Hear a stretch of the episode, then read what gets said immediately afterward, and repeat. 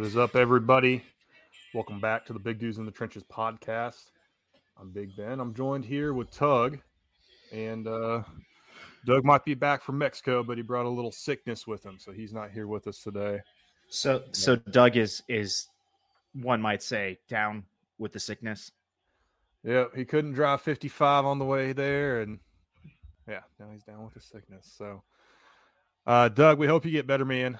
Uh, I know, I know you feel like shit right now, and uh, yeah, Yeah. just just get well soon. Send some send some good vibes his way if you got a you got an extra second too. But that's not going to stop us. We're here. We're going to talk about a lot of football that happened this past weekend. It was it was another great weekend of football. Suffice to say.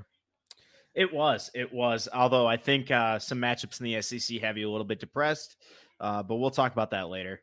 Not as depressed as uh as the trench ratings but yeah like you said we'll we'll talk about that later so let's get started let's kick this show off like we always do with some nfl news tug take us away All right, hey guys, we got a laundry list of news out of the NFL this week, starting with the Houston Texans. Uh, they have fired their vice president of football operations, Jack Easterby. Uh, honestly, this was the last piece left. If you're gonna start rebuilding your program, they fired the GM a couple years ago. They fired the coach last year. Yeah, it was time. Uh, so they they needed something else, and it's the VP of football operations. yeah he's been uh subject of a lot of controversy these past couple years especially around a- a lot of this deshaun watson debacle that kind of took place there so it's not surprising to see him finally out uh, with the houston texans a lot of fans and football minds commentators have said jack easterby is really what's been holding this team back so it's going to be interesting to see what they're going to be able to do without him there uh, So yeah i the- mean I- the question is, why did it take them this long? But that's all going to be speculation. Yeah, there's there's a lot of questions and a lot of feelings involved in that answer. I think so. Uh, I'm just not going to touch it. Uh, just suffice to say, the Houston Texans are definitely better off without Jack Easterby there. All right, moving on. We've got the Carolina Panthers who are going into full rebuild mode. Apparently, they are not shopping him, but they are listening to offers for CMC. I gotta say, it's about time. Uh, honestly, they for both of them, I think they both need to move on from Carolina. Uh, and Carolina needs to move on from Christian McCaffrey at this point. Um, but he is on the block. They are fielding offers. Do you think anything happens? The price they're asking is absolutely insane. They would need multiple first round picks from what I've seen. Do they get it? I don't know. I, I've seen a few crazy things thrown out there that maybe even the Giants of all teams would be one of the ones uh, interested in this. I don't see that happening. I've said for a few years the Giants need to go draft a solid running back because of Saquon Barkley's injury history. Getting Christian McCaffrey in a trade that involves multiple first round picks is not the move that they need to make if that's something they want to pursue. And I to that I- end, Barkley's been amazing and healthy this Yeah. year. So No, absolutely. I would say the one that scares me the most and is also probably the most realistic is CMC to the Bills, uh, which would be an absolute perfect fit because they don't like to run. Uh, so you just gave Josh Allen another weapon that's a receiving running back. That's absolutely scary. I also saw Um, somebody throw out the Rams uh, as a potential landing spot, and that that doesn't make a lot of sense. Darrell Henderson has been fantastic, and then Malcolm Brown, uh, when he comes in, is a very welcome addition to kind of mix up that backfield. I don't think the Rams really need anything added to their their backfield right now. Although you know you can always upgrade, you can always get better. I just don't know that CMC and the price that the Panthers want for him is something that the Rams are going to be interested in doing. No, absolutely. Um, I will shout out before I move on here that apparently the sports score bot is losing its mind. I can't figure out who who got the field goal. um, that's okay though. Uh, I will say Robbie Anderson uh, is no longer part of the Carolina Panthers, uh, and that is not surprising. After the the situation they had on the field yesterday, actually, what surprised me the most is how quickly that happened. Uh, so, for those of you who don't know, he got into an argument with the position coach on the sidelines yesterday, and Steve Wilks just sent him to the locker room, said, You're done. Uh, we wake Yeah. up this morning to news that he was traded to the Arizona Cardinals, who may have lost Hollywood Brown, but are now, I think, a net plus one between D Hop and Robbie Anderson uh, getting them both this week. In fairness, you know, Robbie Anderson's never really shown anything helpful. Uh, you know, granted, he was with the Jets, uh, and last year though, he just he didn't ever help Zach Wilson. I don't know how much you can put that on a rookie quarterback versus how much of it was actually just Robbie Anderson wasn't working. I he's shown flashes. Like there there are spots where he has shown flashes, but he's never been consistent. Well, DJ Moore's shown flashes too, and Panthers fans Yep. are getting fed up with him. Yep. Uh, fantasy owners especially are getting fed up with D- DJ Moore, but that's a very different discussion. So, I I'm intrigued to see where this is going to go. He's going to step into a position where he is going to be a for sure number two, and if Hollywood Brown is not out for the season, which is what people thought initially, although recent reports have said he'll likely be back by the end of the season. I don't even know where Robbie Anderson fits onto this team with Hollywood Brown back. I mean, maybe he's a two and you slide Hollywood into a, a slot position Yeah. there, something like that. I I don't know. I think I think there's a lot more value being placed on Robbie Anderson than is probably due to him based on his uh his career performance. No, absolutely. Uh, all right, going to move on down. We got another injury news, and surprise, surprise, Carson Wentz is injured. He's out four to six weeks with a broken finger, uh, which means we get the return of the Heinicke. Yeah, first off, we're going to backtrack a little bit. And yeah, Anderson did have some heat in New York. Uh, yesterday was awful. And I'm very curious to see what's going to happen with his third team here going to the Cardinals, where again, he's not going to be the number one receiver, as we just said. Is he running out of time? Absolutely. I think that's that's a that's Oh, absolutely 100%. valid. That's from Mike Tackett there on Facebook. Uh, as for the Washington Commanders and Carson Wentz, four to six weeks, broken finger, and he was still able to help beat the Chicago Bears on Thursday Night Football. I I'm not shocked that he's out. I'm curious to see what Taylor Heinicke is going to be able to do for the Commanders because if he comes in and is the the shot in the arm that this team needs to start performing, they they're missing a lot of pieces on defense. Don't get me wrong. I think that's holding them back more than anything. Definitely more than I think Carson Wentz was holding them back. But if Taylor Heinicke comes in, as he's the hot hand, he starts winning games, you know, or being competitive in more games than what the Commanders have been in. You got to start wondering: Is this the end of the line for Carson Wentz? I it it's got to be at this point. Uh, although again, he he too has shown flashes, and everyone needs a, a solid backup at this point. But I think his time as a starter is coming to an end in the NFL. Absolutely. Uh, moving on to the Rams, they just lost their left tackle for the year. Uh, Joe Noteboom is out towards Achilles, and this is probably the worst news the Rams could get because they have been struggling on that offensive front all season, and that's only going to get worse from here. Yeah, I mean, and you know, the next thing here is that Cam Akers is on the block. Philosophical differences uh, between him and Sean Payton, which or not Sean Payton, Sean McVay, killing me, killing myself. Too many Sean's, too many McVays, McDermott's, all that fun stuff. Sean McVay, Cam Akers, Rams coaching staff, philosophical differences. Um, if I'm going to read into that, I'm going to assume Cam Akers said something similar to what Jared Goff said that found him ended up in Detroit. Although I'm nothing official, not going to officially speculate on that either. There's there's a lot not going right for the Rams right now. There, it took them way too long to get going yesterday in that game, and I I have a lot of questions about the defending world champions uh, going through this season. I I do too. Um, the only thing I'm going to say, and we'll get to this a little bit later as well, but uh, I told you guys to sit him this week. I called it. Um, uh, additionally, the Rams are also reintroducing their suggested rule change. I don't know if it was last year or a couple years ago. Uh, that will allow all personal fouls to be reviewable, including but not limited to roughing the passer. I'm going to take this a step further. Uh, and in a case where this would apply, not only was the sack on Tom Brady uh, that resulted in a roughing the passer call, but then the subsequent kick that Tom Brady did on, on I think it's Grady Jarrett, Mhm. uh, that got Tom Brady fined, but was not flagged in the game. Uh, Yeah. That is the type of thing this is going after.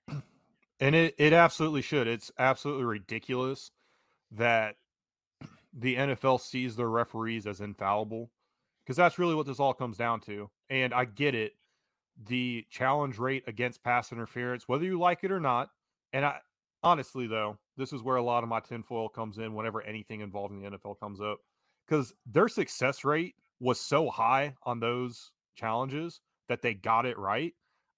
When to so many people, even you know Gene Steratore and other guys on commentary saying, "I have no idea how this isn't called pass interference." Even after review, this happened multiple times. Yep. At least I think it did. At least it did in my it head. so the fact that the NFL has this image that their referees are infallible is absolutely ridiculous. I mean, college reviews every single targeting call. Period. Dot. They will stop a play to review if there was targeting that wasn't even flagged. College is perfectly like, and, and that's the thing. Like, you can sit here and say all these rules are about player safety, but then you don't want to take those steps to show us that it's about player safety. College has done that. The NCAA has done a fantastic job of that. And is it still irritating? Yes. Do they still miss it? A hundred percent. But at least they're I, willing to go in and every single time take a look at it. The NFL's reluctance to do that, in my opinion, is hurting a lot of people's trust in their product. And and I will say that the reason the NFL doesn't like reviewing everything or reviewing every penalty call or reviewing every personal foul, their big concern is pace of play because I don't know if you've seen this with NFL reviews, but even clear touchdowns that are automatically reviewed, they take forever and they don't need to. Um but well, you know who else? I'm gonna say you I've know who else whole, I've got yeah. a whole other issue with all that, but keep, let's keep the show moving. That's a different discussion for a yeah. different day. I was gonna say, you know who else thinks that the NFL's referees can be wrong? Tennessee Titans head coach Mike Vrabel, who they send out. Apparently, they send out to all the head coaches and coaching staffs every week a video that defines a rule and takes out specific plays and says, "Hey, this is why this was this, but this one wasn't." Right. Uh, so Mike Vrabel, being Mike Vrabel, who is a very intelligent man, by the way, uh, hit reply all and said, "Hey, what if we uh, stopped making these videos, or we could continue to make these videos, but uh, we also asked the refs to read the rule book and be more consistent in their play uh, in their calls. Reply all on a league wide email." And saying what needed to be said is the big thing there. You love to see it. Man's got that Air Force energy. Um, I've oh, seen plenty of reply all emails in the Air Force, and uh, reply all. I imagine when everybody kind of saw the when everybody saw this reply all from Mike Vrabel, they had the same opinion that I have when I see those. Like, oh shit, and then they read it and they went, oh shit. So this is this is awesome. Uh, props to him for finally saying it. Will he get in trouble for it? I don't know, especially now that it's this public. If he gets fined or something for that, I'm just I'm just yep. gonna stop. Let's go to the next Titan story here. All right, this is another big one here. The Titans have been asking for a while. They have come to an agreement with the city of Nashville. They are getting a new stadium. Uh, it's going to be just east of Nissan Stadium. They're expecting 800 million in private funds from the Titans themselves. Uh, they're expecting 500 million in state bonds, which means you're going to get another billion, uh, actually about 900 million additional uh, in private investment for this. Uh, unless oh, I read this wrong. All right, and then they're uh, increasing the tax rate on hotels by one percent in Davidson County, which is what should make up that additional nine hundred million. Yeah, it's, it's absolutely incredible that they're going to be building a new stadium, uh, but it needs to be done. There are issues with their stadium that have been highlighted by fans and others around the league. And it's, I love to see them actually getting it done as opposed to just trying to put lipstick on a pig and claim something awesome about the stadium that may or may not actually be there. Yes, there was a touchdown. Russell Wilson is playing like Russell Wilson. It's kind of crazy. And uh, the Broncos take a 10 nothing lead. So I, I need to ask this question. Why is it that Tennessee, who has some notable issues in their stadium, gets a new stadium. But FedEx Field, which is literally pouring sewage onto its fans, not in talks for a new stadium yet. You want you want to know why? Dance. No. That's why. All right, this one's gonna hit you a little close to home, Ben. Uh, Bill Belichick has tied George Halas for second all time in wins Oh my at- at the head God. coaching position. Uh, 324 total. Ben, you know who they play next week, right? How did you just pronounce his name? Halas.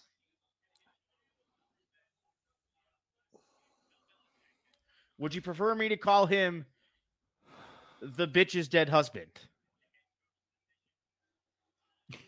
For one, it's her dad. Okay, I tried, man. I tried. For two, it's George Hallis. Whatever. I said what I said. I'm gonna stick with it. So I'm just saying, if there's ever a game for Chicago to win, I would appreciate it if you won this one. Defend Mr. Hallis. here's the thing. The Bears have enough talent to compete with pretty much every team. That's been my assessment so far. I don't know that they have the talent to win games right now. And I think that extends to the coaching staff. I think that you have a first time head coach, first time offensive coordinator. Can't remember if it's a first time defensive coordinator as well, but you just you just don't have the talent to overcome deficiencies anywhere. You don't have the coaching talent to outcome to overcome player Yeah. deficiencies. You don't have the on field talent to overcome coaching deficiencies. We're starting to see strides made uh, in the running game and the passing game from Justin Fields and his uh, his playmaking abilities, his play as a quarterback in the NFL. We're starting to see strides made there. Uh, unfortunately, we're not seeing it as much on the offensive line. There are some, there are definitely some positives, a lot of negatives as well, and then the receiving corps is just laughable. I mean, maybe I'm maybe I've been wrong about Darnell Mooney being a future number one receiver for a team in the NFL because he certainly doesn't look the part for Chicago right now. Can we talk about how there's three undefeated quarterbacks in the NFL right now? They're Jalen Hurts, Zach Wilson, and oh yeah, Bailey Zappe. I'm gonna be real upset if Bill Belichick really found another diamond in the rough in the seventh round. You know who won't be? Bill Belichick and the in Rob Kraft. Well, that and Doug. Doug will be pretty excited too. Oh yeah, Doug loves Bailey. I mean, the zapping is happening. So, all right, I'm gonna move on. We have the Cleveland Browns. Uh, Myles Garrett is now the new franchise leader in sacks, passing linebacker Clay Matthews Jr., who posted 62 at the Browns from 1982 to 1993, and I believe 1982 was about the time they started tracking individual sacks on defense. Um, it's a big step for Myles Garrett. We all knew it was coming, but this is a massive step for him.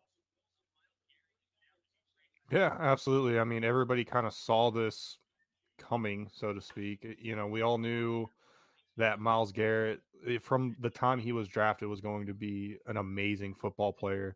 And it's great to finally see it come to fruition here for him, especially for the Cleveland Browns. And this organization absolutely needs it. Can we talk about how Russell Wilson's playing Madden on rookie right now? He's 10 for 10 for 116 and a touchdown. Uh, yeah, let's let's not. All right, and he then finally, he finally got it sorted out. Let's let's just say that.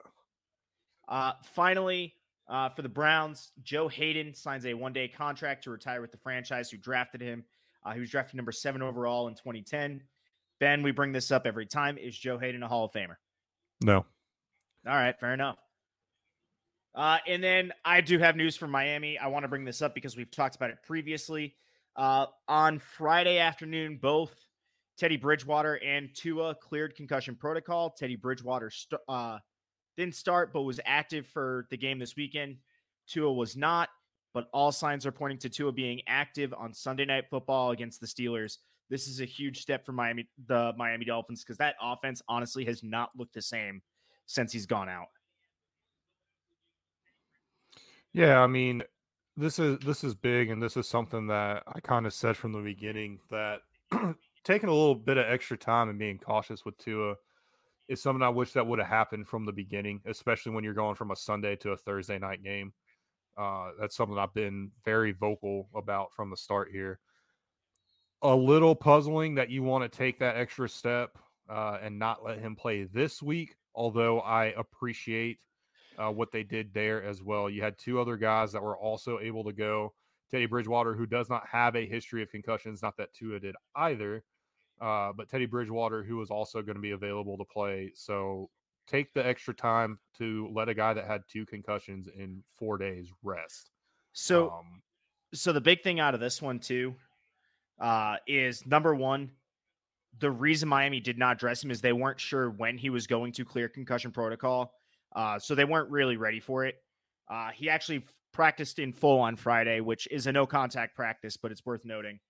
Uh, and then he also went above and beyond the NFL's typical concussion protocol. He flew to Detroit and Pittsburgh to get opinions from other neuro specialists um, who are focused in sports concussions. Uh, they cleared him. The team's doctors cleared him. The independent neuro neurologist that they put with the teams each week cleared him. Like he was cleared four times on Friday, and the team was like, "Hey, we weren't planning on it, so we're not gonna we're not gonna address him," which I respect that. I definitely think it was the right move too. So props All right. to the Dolphins. All right, let's get into our picks of the week. Uh, yeah, it was another ugly Thursday night game. We're coming to uh, expect those. Uh, I have nothing more to add to it. Yeah, I, I think it's good to just leave it there. All right, the Eagles pull out the win against the the Cowboys last night. Uh, I think it was twenty one nothing at one point. The Eagles really did a job on this.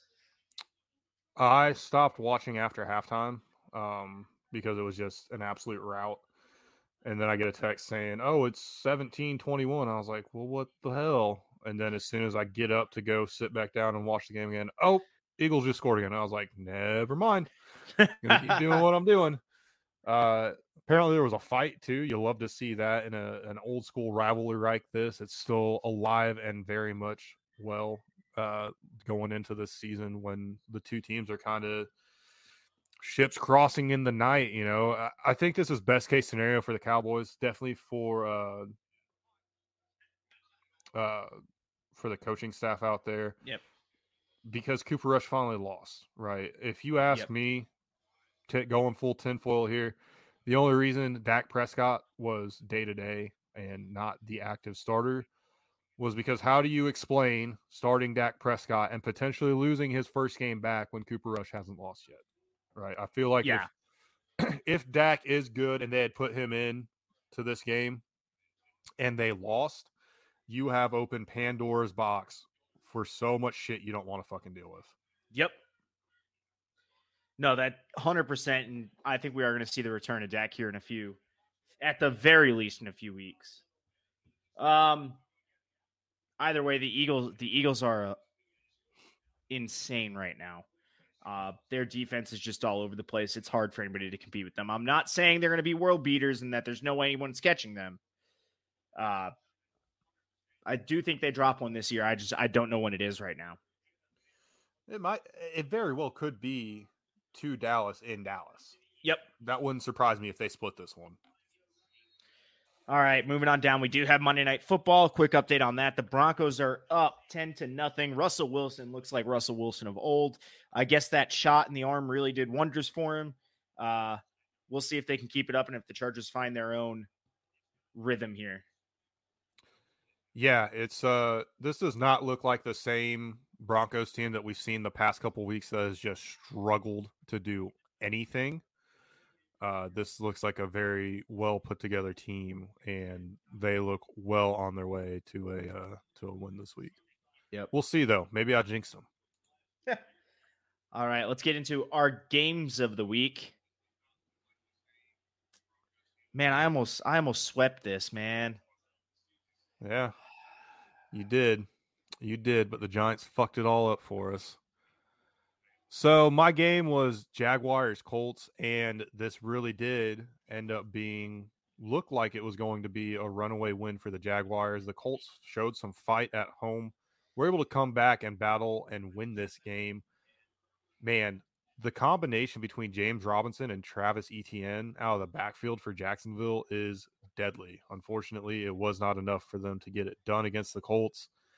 And uh, that the very hot, very very very hot pickup on the fantasy wire, Dion Johnson Jackson, if I remember correctly. Uh, he had a huge game for the Colts. You you love to see it, man. You love to see it. The Colts really do know how to use that running back. They really do have a great offensive line out there. I know it doesn't seem that way because Matt Ryan's getting sacked all the time this year, but I don't know. They're still a pretty good offensive line, especially when it comes to run blocking. Uh, Doug took the Cardinals at the Seahawks, and his one comment is LOL because that game was laughable. It was ugly. Uh, but the Seahawks pulled it out. Uh, man, the Cardinals desperately need D Hop back, and they're getting him back this week. So this is going to be huge. They're getting a fresh legs, DeAndre Hopkins back. This this could turn their help turn their season around. Not only are they getting DeAndre Hopkins back, but they don't have to face Geno Smith again. He is he's really coming to his own, and I love seeing Geno Smith succeed. Yeah, that absolutely. takes us to your game though. Man, man, I said if I wanted to see if the Giants were legit or not, and I they're legit, man. Uh, I know the Ravens have had their struggles this year. They've dropped three games in ugly fashions, including this one. Um, but man, they're considered a contender for at least the AFC North, if not the AFC. Like we were all talking about it at one point. Lamar is red hot across the board, and they still can't pull it out. I don't know. Brian Daboll might actually be a miracle worker down there in uh, New York. They might have got a good one. I think that's ultimately what this comes down to because the Ravens, in my opinion, are the better team, and I, I think that the Giants. I, I I'm I'm amazed that they're doing what they're doing. You know, eh, uh, when I talked about the Bears, I said lack of experience at coaching, uh, or lack of talent at different positions all around the field. I feel like the Giants, with the exception of Saquon Barkley, have that lack of talent across many facets of this team. Yet they are looking like a very well put together, well run football team, and they were able to squeak out a win against, in my opinion, a better opponent this week. You got to give you got to give credit to Brian Daboll here. Absolutely, you absolutely do. Uh, that brings us to our updated pickums. Ben, you are 12 and 14, riding with the Chargers tonight. Doug is 11 and 15. He really tried to make up some ground and and uh, went with some uh, less conventional picks, and it kind of came after him. Uh, but he's riding with the Broncos tonight, so we'll see how that goes. And then I'm sitting at a chill 17 and 9, riding with the Chargers tonight as well. Yeah, yeah, yeah. All right, hey, let's uh let's push on over to our fantasy forecast. How'd we do this week?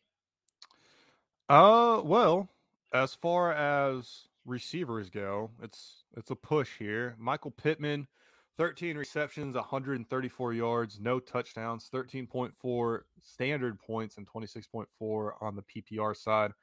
He did not start this game off hot. This was a lot of second half production here from Michael Pittman. And got to, you know, tip the cap to him. Uh, he was able to find space. If he if he'd have gotten a touchdown, this might have been as bad as I possibly could have gotten with a sit call this season. Um, definitely laughable and memeable if he would have gotten a touchdown. Yep. At the same time, Gabe Davis, uh, three receptions, 74 yards, and one touchdown that really saved my bacon on a start here. 13.4 standard, so he tied Michael Pittman there. Although in PPR, only 16.4 because, well, he didn't have the receptions, right? So again, you know, that touchdown really saved my bacon the same way that a touchdown for Pittman would have killed me. So it is what it is. Uh, if you going forward, both of these guys definitely worth a start. Uh, maybe you don't have to look at the matchups as more for Michael Pittman because, like I said, he was able to find ways to get open and make plays. Yep. All right, I, I'm here to tell you this is the most home run hit I could have on the sit uh, ever, to be honest with you, uh, because there were no reports of any injuries, no nothing. And then all of a sudden on Sunday, I get a notification on Sleeper. Cam Akers is out versus uh, whoever the Rams played. It was the Panthers. And I was like, no way. like, uh, and then the report started coming out about those philosophical differences. Look, this this is a tough spot, especially if you have Cam Akers in a dynasty league like I do, because you know he's got talent. He's a young guy. The question is, do you keep him and wait to see where he ends up, or do you send him out on waivers to fill a hole?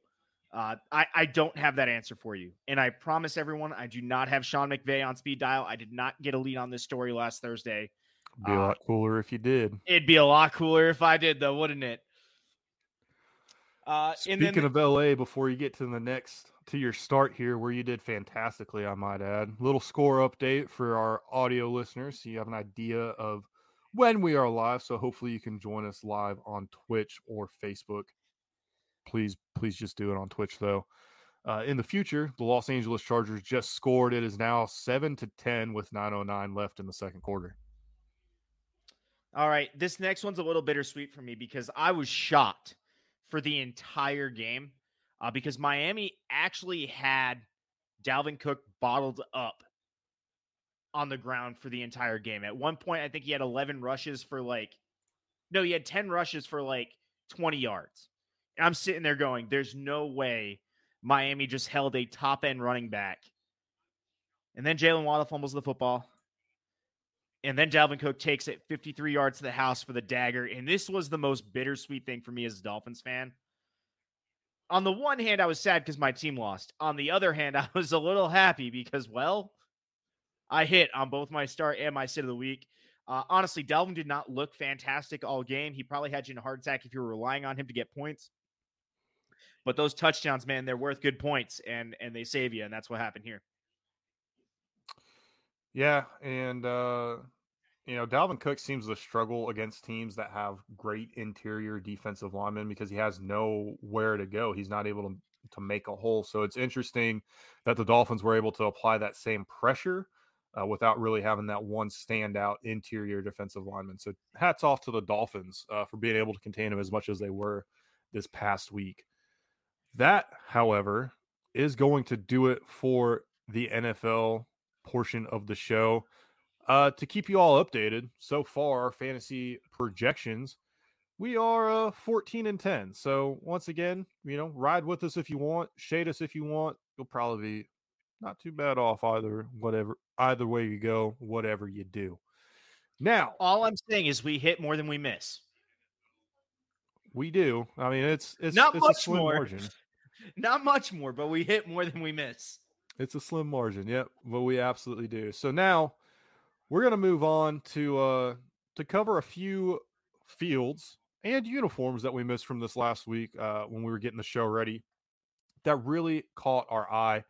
Uh, one of the uniforms we missed, moving into college, by the way, one of the uniforms we missed, I am, I was distraught that I missed it on the show last week. So I'm glad we're gonna we're gonna do a quick recap of some of the better uniforms and fields that we missed. And this is Ole Miss's field from this last weekend. And when I saw the highlights on TV, uh, I was very sad I didn't highlight it on Thursday because this is magnificent. They got the American flag in each end zone, and then the Ole Miss, old with the stars, Miss with the stripes. Just absolutely beautiful, classy. I didn't find an actual reason as to why they did this, um, but they didn't just do this to their field. Not only they wear the powder blues, but they had the Ole Miss that same stars and stripes on their helmets as well this past week. Classy look, absolutely gorgeous to look at.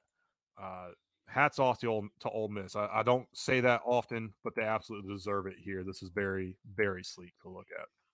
No, it is. The baby blues are nice. I like the the red, white, and blue on the helmets. Uh, yeah, that's it's a nice looking uniform.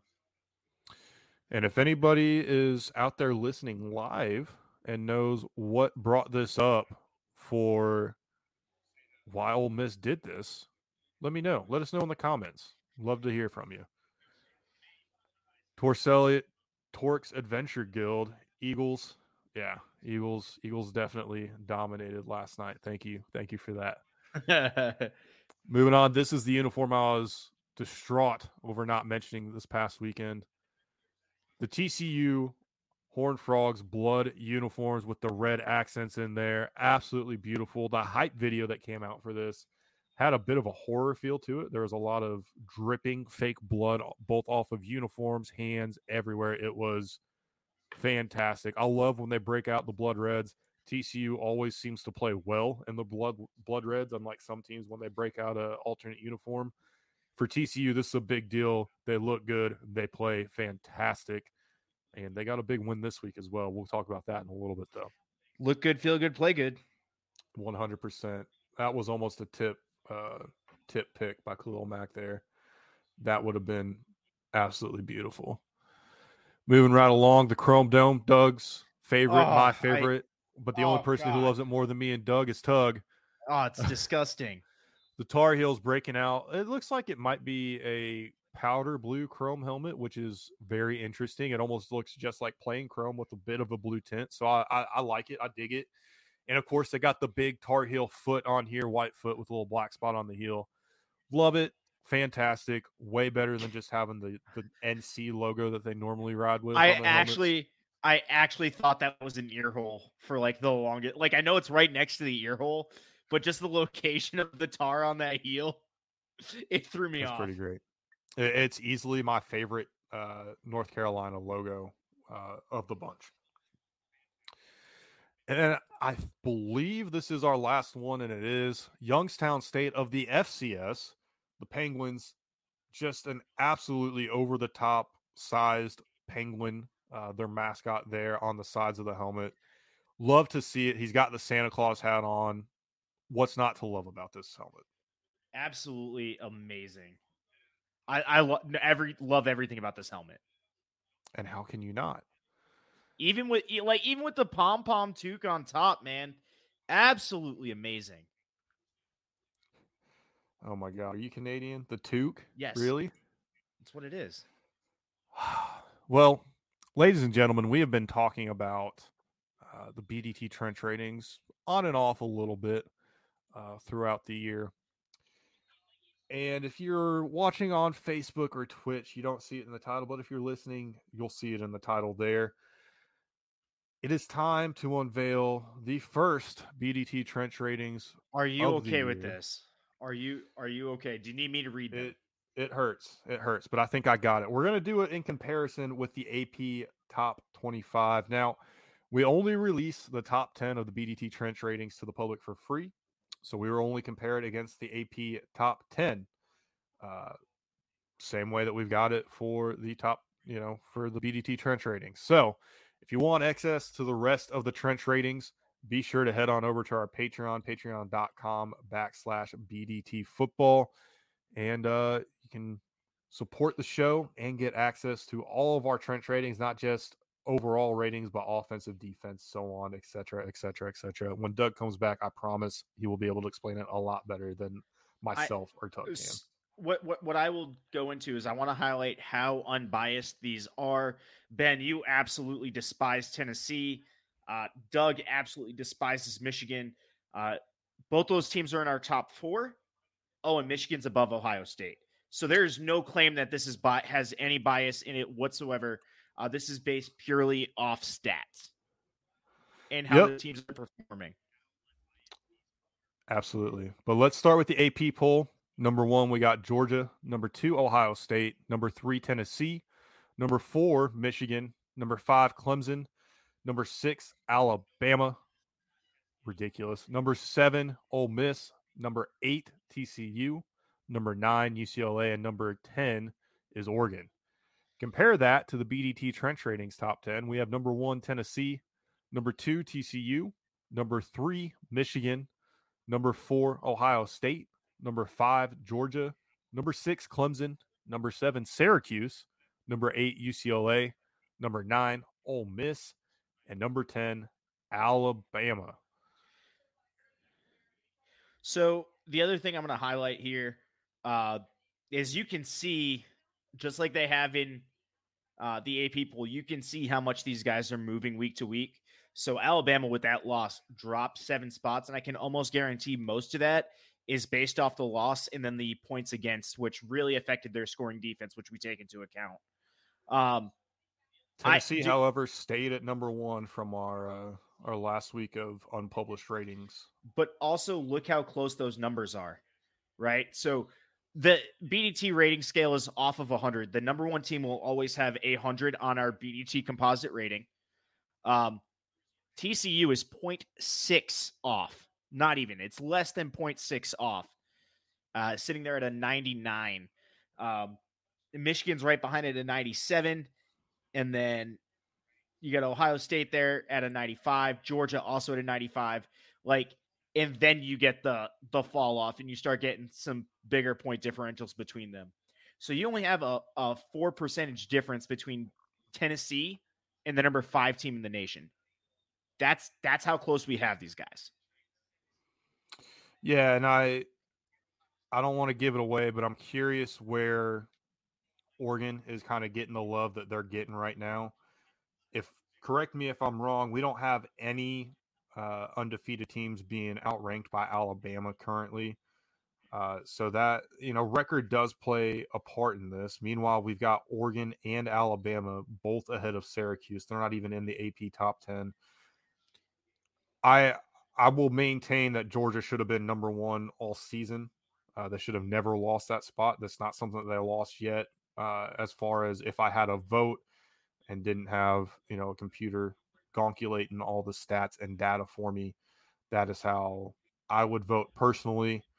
Uh, and you know, the fact that the trench rating doesn't capture that is fine. You know, as we talk about a lot on the show, teams are very different from year to year. I just, I'm very interested to see how Tennessee goes the rest of the way. No, absolutely. So, Speaking of Tennessee, though, we'll come back to some slides and talk about some games later. But uh Tennessee, one hundred thousand dollar fine for rushing uh, the field. They only got a hundred thousand. Damn, that must be their first one then, because the SEC ramps it like a hundred thousand every single time. It's it's their first one. Who have they beaten the past twenty years that's been worth rushing the field for? I'm just oh $100,000 fine. And if that's not enough, uh, they then took to Twitter to ask for the goalposts to be crowdfunded to be replaced, something that they just replaced earlier this year. So I get probably a little bit of the frustration that came with it. Uh, but then, interestingly enough, athletic director of the school found on video saying, "Don't care, we do this every year. I'll pay for them every year." So I, I don't understand why you're taking to Twitter to ask fans uh, to pay for getting new goalposts. Okay. Um, Hold on. I need to spend I need to spend more time on this story as much as you don't want to because I've talked up and up about how Appalachian State took their goalposts when they beat Michigan and put it on the chancellor's doorstep. I mean, at least he could find them. Um, yeah, Tennessee had a fraternity. Shocking of all things. I know. Most shocking update here. Not only did they take the goalpost down, not only did they take it out of the stadium, not only did they take it to Fraternity Row and march down like it was a parade, they then decided that the only place that this goalpost should spend the rest of eternity is in the Tennessee River. They put the goalposts in the river. Oh, and then the other goalposts, the security guards tried to stop people from taking it and it worked its way up to the highest levels of the stadium. I this story is a I know it bugs you because it's Tennessee, but take Tennessee out of it. Tell me this is not a fantastic story and why we love college football. It's why I hate the fine as well, though. I mean, you've got 100%. over a hundred thousand people in the stadium. What is the university supposed to do to keep them from getting on the field? when hundred thousand, when a hundred thousand people decide they're going to storm the field, 26,000 of them are drunk students. There's no way.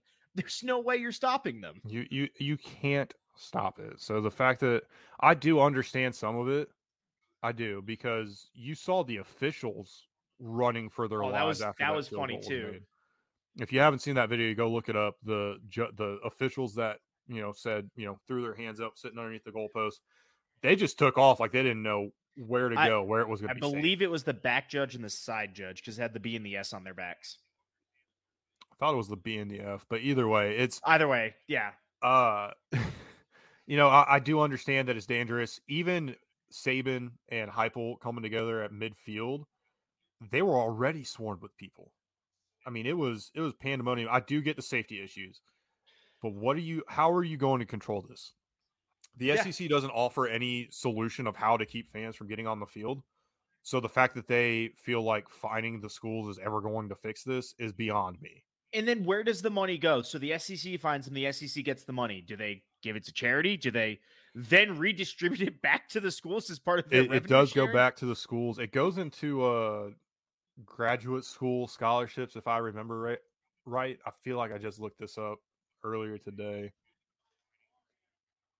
While, while you're looking that up again, I will say the funniest part about this is UT Martin, who knows they're about to get their butts whooped this Saturday, supposedly in Knoxville, has offered to host it in case Tennessee can't get the field goal posts up in time.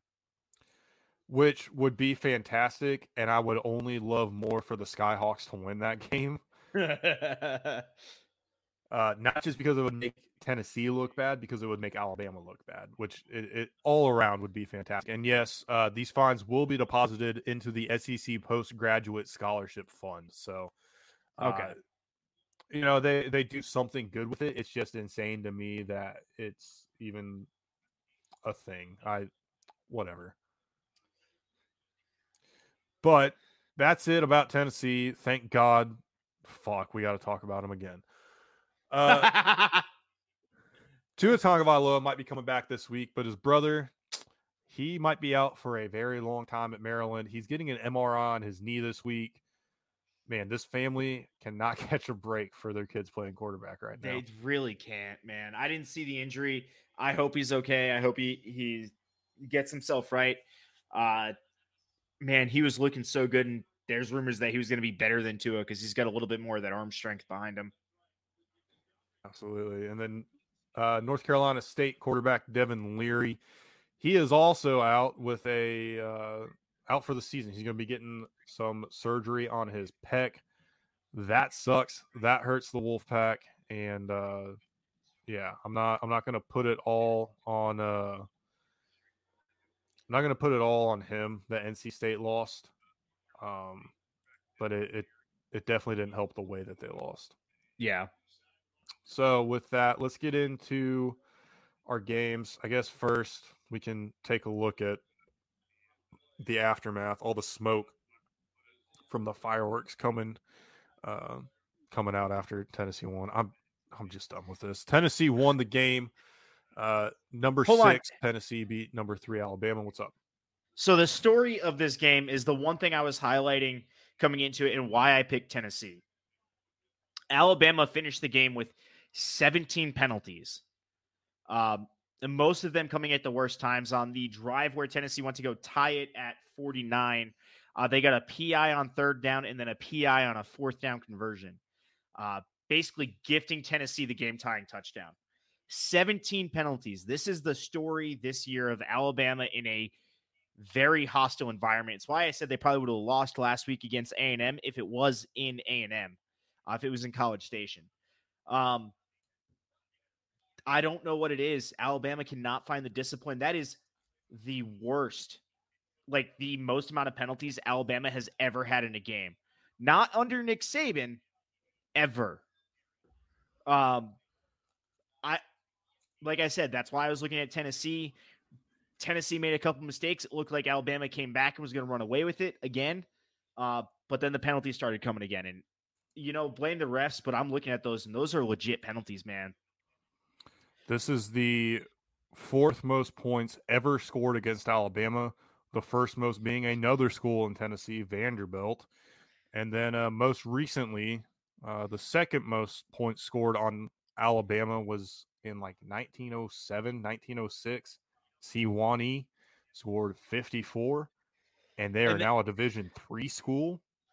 And, and, uh, oh, what was it? Three, 2003, Tennessee scored 51. Yeah, I mean this is All three of those schools are in Tennessee, by the way. That's worth noting. Sewanee is in Tennessee. That's just unreal. Auburn was has the third most points scored on Alabama ever. A little feather in the cap for the Tigers there. Uh, yeah, this is. I wish both teams could have lost. Next up, we had number seven USC taking on number twenty Utah. Utah what a beautiful out. game, man! What a beautiful game. Uh, I know there's no defense in this game, but man, Utah went going was- for going for two for the win.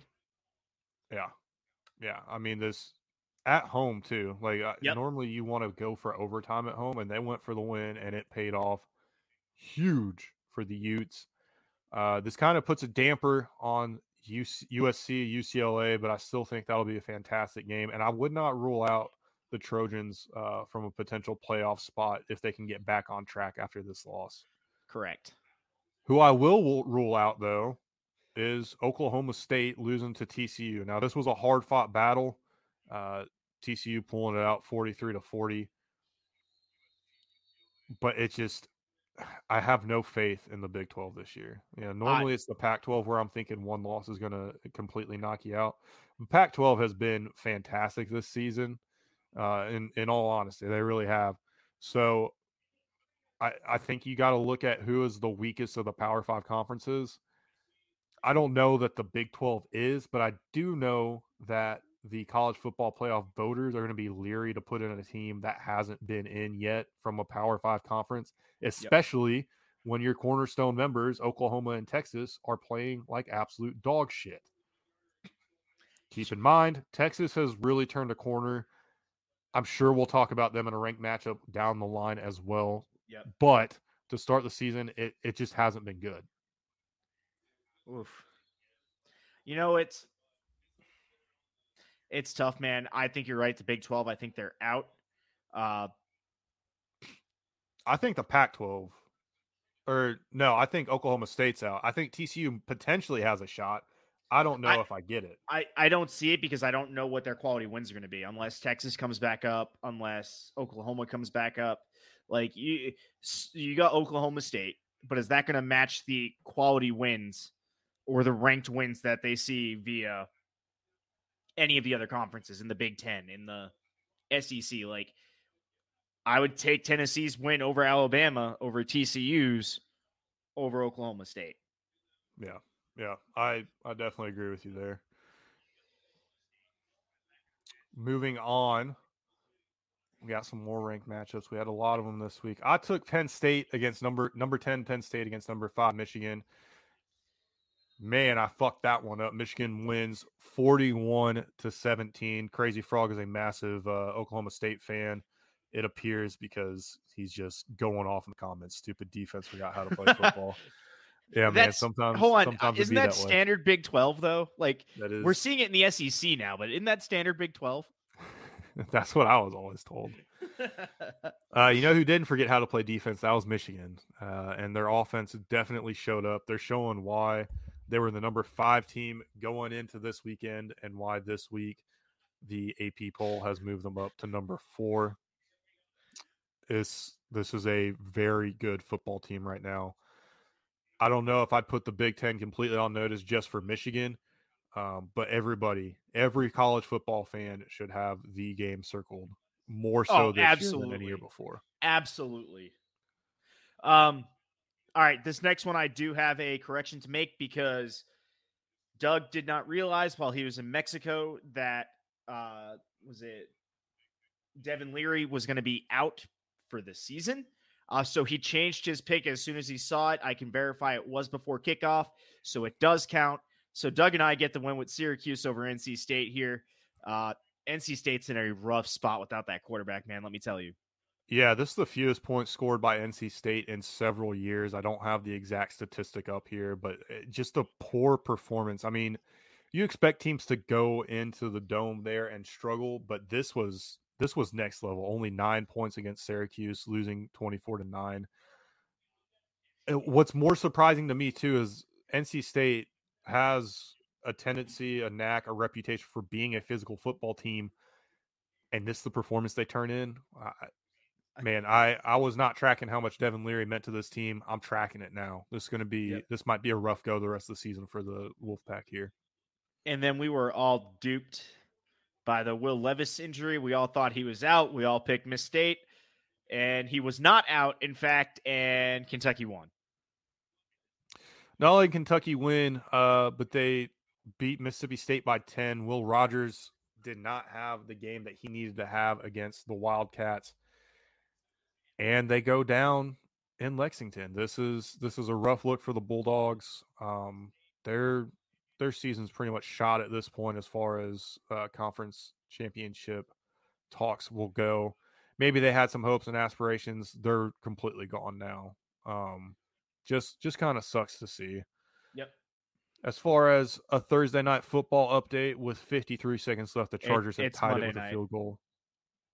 It is Monday night. Monday Yep. is all messed up. It's 10 10. Let's keep going. Moving on to the FCS. We had an early season one versus two matchup, the Dakota marker. South Dakota State wins. In 23 to comeback fashion. It was What is 21 this? nothing. Their, Second, second in a row. this is their second in a row. They've won three of the last four, if I recall correctly. That sounds about right.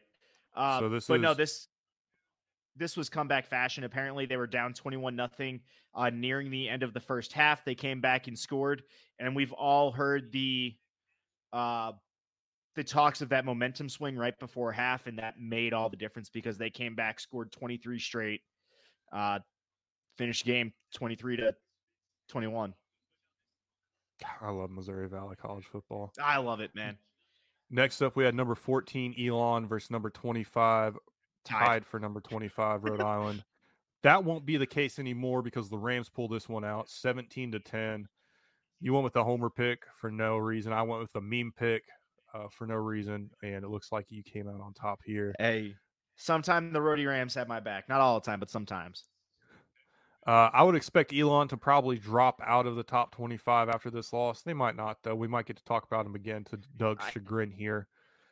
I, Uh, I don't know. we'll know. just have to wait and see. I I don't know. Eh, They might be tied for 25 if we're doing tied. And yeah, Crazy Frog, I agree. But FCS rankings are weird. They're not exactly AP because the AP doesn't care enough. Um, so I don't really know how to justify this, but they ended up tied in votes. So I guess that's how it works. Stats perform top 25, had them tied at 25. That's what we're going Counts. with. Last but not least, we had number 17 Villanova traveling to number 21 Richmond, where the home field advantage seemed to pay dividends as Richmond Spiders win 20 to 10 over Villanova. This is this is interesting. Villanova has had has got they got a pretty historic program, and losing to Richmond, who also has a relatively historic program, good game, but man, I am I'm a little shocked uh, that we had literally every single upset possible in FCS ranked matchups this week. I know. I love it. It's amazing. And then for no reason whatsoever, there was also number one versus number two in Division Two this week. Uh, I went with Ferris State, number one team at home. And what do you know? Another upset. Number two, Grand Valley State comes in, wins 22 to 21. It came down to a failed two point conversion at the end of this game. Ferris State was on a losing streak in the rivalry and went for it. That losing streak continues. Gotta respect uh, You got to respect the Going for it for it. Yeah, that's 100% the right move. Go for the win, not overtime. Yeah. But again, this is another go for overtime at home, go for the win on the road. So I don't know. I guess that's just where I differ in opinion here. That was all Doug's thought there. Trust me, I did not come up with that on my own. And finally, we get to talk about the games that we picked this past weekend. I told you if they won, I would do it with you. Woo pig, baby. Woo pig. Woo Pig Sooie. Arkansas beats BYU 52 to 35. Doug notes that if he had known KJ Jefferson was pay- playing, he would have taken the pigs. And I imagine you're in that in that boat as well, Doug. Or Tug. Yeah, no, same thing because that was the entire purpose of my analysis on uh on picking BYU is hey, I don't trust Arkansas without KJ. Uh, but sure enough, KJ was playing and I missed it. Uh, Yeah. Crazy Frog out here again with the overtime comments. Uh, he thought for sure that the Cowboys were going to go for the win uh, in OT rather than take it to second overtime, and ultimately that's what bit them. Uh, so you know, honestly, I probably would have respected them going for it uh, to end overtime rather than uh, take it into second overtime. Absolutely. Doug took a uh, a group of five game, Kent State versus going to Toledo. And Toledo wins that one 52 to 31. Kent State roared to a 21 to nothing lead in about the first five minutes. Then Toledo methodically kept pounding away and held the Golden Flashes to a scoreless fourth quarter. Exactly as wild and fun as I imagined. Is Toledo currently Ohio State's best win? Oh my God. He can't be serious, but he is. No, I think Notre Dame still I, I think Notre Dame still is. But this is as much fun as you would expect some action to be out there. I mean, Notre Dame beat BYU. BYU's uh, on a bit of a losing streak now too. So I, I don't know. I don't know. Let's go on to your game here, Tug. What do you got? So I had Nebraska at Purdue. Um, honestly, Doug was trying to ride the the momentum from interim head coach Mickey Joseph, but again, I looked at this as, hey, it's Purdue at home. Uh, that's a dangerous place to be, a dangerous place to travel to. And Purdue, honestly, is the better team this year. Uh, they showed that they won. Uh, it was a close game. Honestly, Nebraska is finally putting up points on offense, but they're still losing by one score. Um, so, so there's that. Doug's asking, is this going to be a battle between Purdue and Illinois to go to Indy? And here's here's my caveat to that. Aside from Georgia Southern, every team that's beaten Purdue, uh, that's beaten Nebraska, has gone winless since. Um, so I'd be concerned if I were Purdue. Uh, when does Illinois play play Nebraska? Because they're they're on the same side of the conference, aren't they? They are. They have a bye week this week, and then we'll play Nebraska on the 29th, so next weekend. Uh oh. And then Then follow that got- up with Michigan State and then Purdue two weeks after that. All right. All right. So maybe we, we might have a chance. It's it's going to be interesting. I would love to see Illibuck for the Big Ten championship. That'd be fun. would- That'd be fun. That would be as long as they bring the trophy back for it too. I hope Like they bring the trophy they- to Indy. I hope they take my idea and put the bandana, the color of the winning team, uh, on the turtle as well. That would That'd just be be awesome. be perfect. Uh, but that let's that does it for our picks and games of the week. Update to our records here. I'm sitting at 27 and 31 in dead last. Doug in first place, 35 and 23, and Tug at 32 and 26. I'm just saying, Now- on the whole, we are right as a group more often than we are wrong as a group. Except for me. I said as a group. I didn't individually. It, it can vary. I I mean, I went perfect on this slide, so I'm okay with that. Yeah. Yeah. There you go. Now, to go to our prospect preview, wide receiver Elijah Cooks from San Jose State was the offensive player Doug picked to watch this week. Seven catches, 140 yards, one touchdown. Also, only along a 39. So, consistently high yardage production per catch. This seems like the kind of season he needed to get on draft boards. Let's see if he can keep it up. And if you check out our video on YouTube or you catch us live on Twitch, you can see that we have their uh, career stats posted on the slide when we're talking about these guys. Yeah, he has had some phenomenal seasons, had some phenomenal production.